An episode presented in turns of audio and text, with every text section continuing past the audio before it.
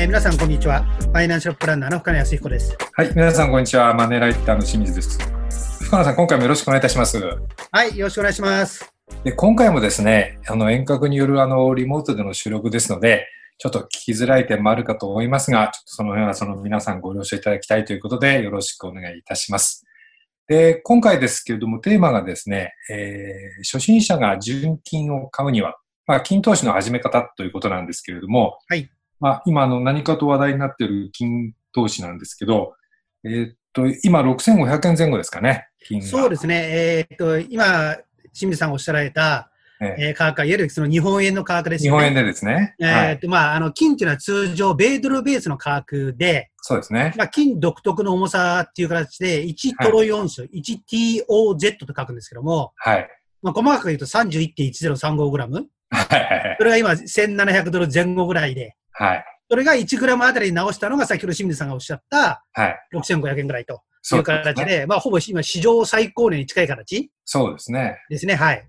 で、まあちょっと、パーッと見てみたら、ここ10年ぐらい、ずっと4000円台でちょっと推移していることを考えると、はい。まあ1.5倍強ですかね、うんなってるっていうことで、まあちょっと脚光を浴びてるんですが、まあちょっとこの金投資について、まあちょっとベーシックなところからちょっと、あの、教えていただきたいんですけれども、はい。まあこの、そうですね、コロナ感染で、まあ話題になってる金ですが、はい。これは過去にもあったんですかね、こういうことは？あのーちょっとですね、まあ、今回のケースというと、はい。価格の変動という意味でですね、ええ。あの、いわゆる2008年のリーマンショックの時って非常によく似てるんですよ。はいはい。あの、2008年のリーマンショックの後も、ええ。株とか債券とか金とかすべて一時期売られたんですね。はい。いわゆるまあ現金化の動きで。はい。でその後、基本的にはいち早く価格が戻して、実は史上最高値まで上昇したのは金だったんですよ。なるほど。ですから、今回も一時的に全ての資産が売られて、ええ。えーそこから、やっぱりまあ戻りが堅調だった、最初良かったのが、やっぱり金という形。うん。うん。らそれ意味であれば、まあ、そのリーマンショックと同じようなことを、ちょっと想起させるというか、イメージしてる人が多いと思うんですよ。なるほど。うんまあ、それともう一つですね、実は今、金価格が上昇する材料には事欠かないっていうのもあるんですね。うん。まあ、一つがこの今回の新型コロナですよね。はい。まあ、これがどの辺で収束するのか。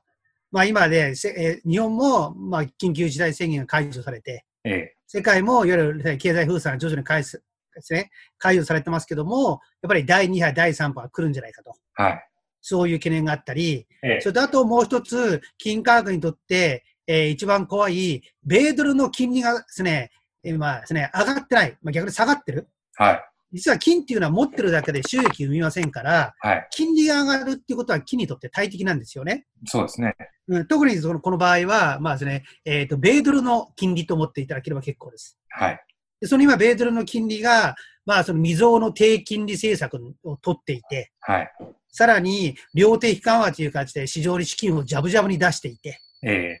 それこそ米、米ドルの金利を下げるとともに、ええ。米ドルの価値も下げるような政策をやってるわけですよ。はい。で、それをしかも当面続けるって言ってるわけですから、うん。金にとって最も大敵なうん米ドルの金利が上がる、うん。あるいは米ドルの価値がですねどんどん上昇していく、はい。そういう局面、そういう的な政策をしてないことを考えると、うん。うんまあ、当面やっぱり金価格っていうのは堅調にいく可能性っていうのは強いですよね。なるほど。ううんん。わかりました。まあ、そういう、まあ、ちょっと、なんでしょう。金に、金投資についてちょっとこう、まあ、フォローというか、追い風の状況の中で、じゃあ実際にその投資をするにはどんな方法がある、どんな買い方があるのかっていうところを教えていただきたいんですけど、はいえーいわゆるまあ金に投資する場合っていうのはですね、まあ、今は大体大まかに言って2つあると思うんですね。はい。一つは金の地金、はい金そのものを買うという考え方ですよね。はい。もう一つは、いわゆるですね、金の ETF など、金価格に連動する ETF を買うという、多分二つの方法があり得ると思うんですよ。うんまあ、その、で、特にですね、まあ、どちらかというと金を買うというと、まあ、金そのもの、いわゆる地金を買うケースが多いと思うんですけども、はい。実は金そのものを買う方法にもですね、三つあるんですね。はい。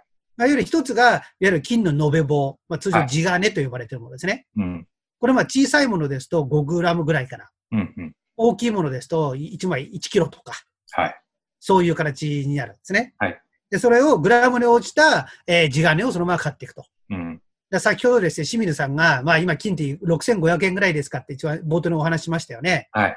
で、単純に言うと今1キログラムって650万もするわけですよ。確かに。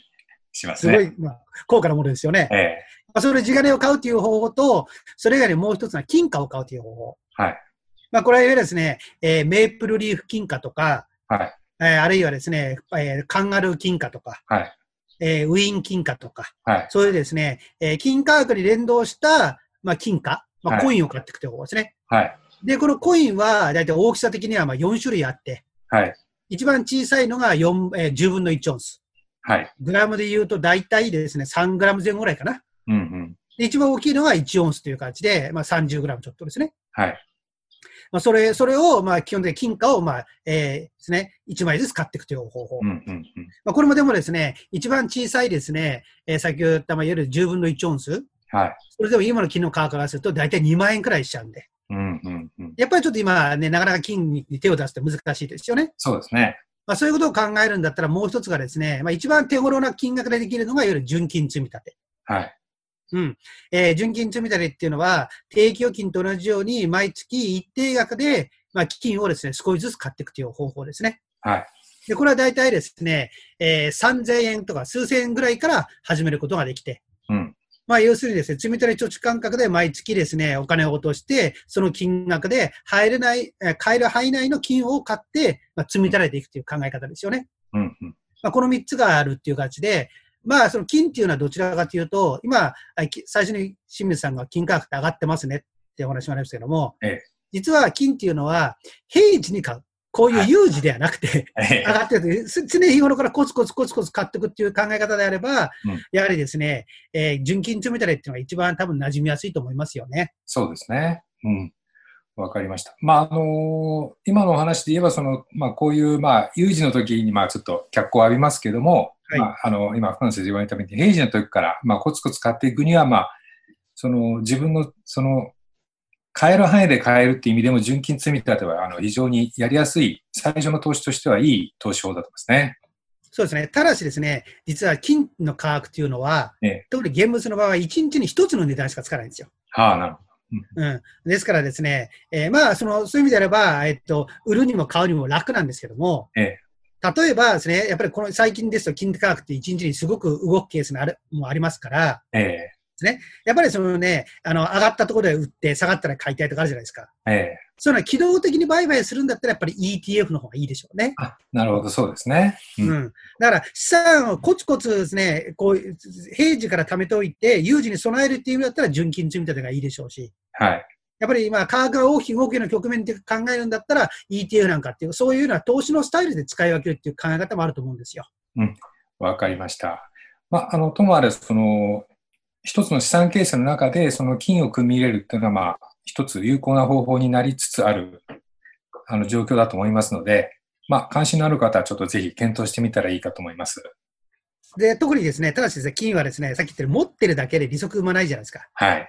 だから、その今言ったように、まあ、資産形成という側面であればですね、資産の保全のために金というのを持つのは大切なことですけども、ええやはり一方では持ちすぎないっていうことも大切ですからそうで、すね。まあ、資産の大体ですね、1割から、えー10 15%ぐらい、はい。それぐらいまでをめどにコツコツコツコツ平時から買っていくっていうのが一番オーソドックス、まあ、はい始めやすい投資スタイルだと思いますよね。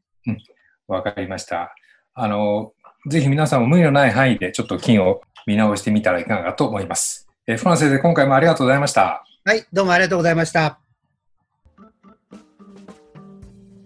で、現在ですね、2020年の家計防衛ということで、リスナーの皆さんからですね、お金の悩みを募集しております。えー当番組の説明欄にあるあの応募フォームからですね、ご応募いただければと思いますので、どうぞよろしくお願いいたします。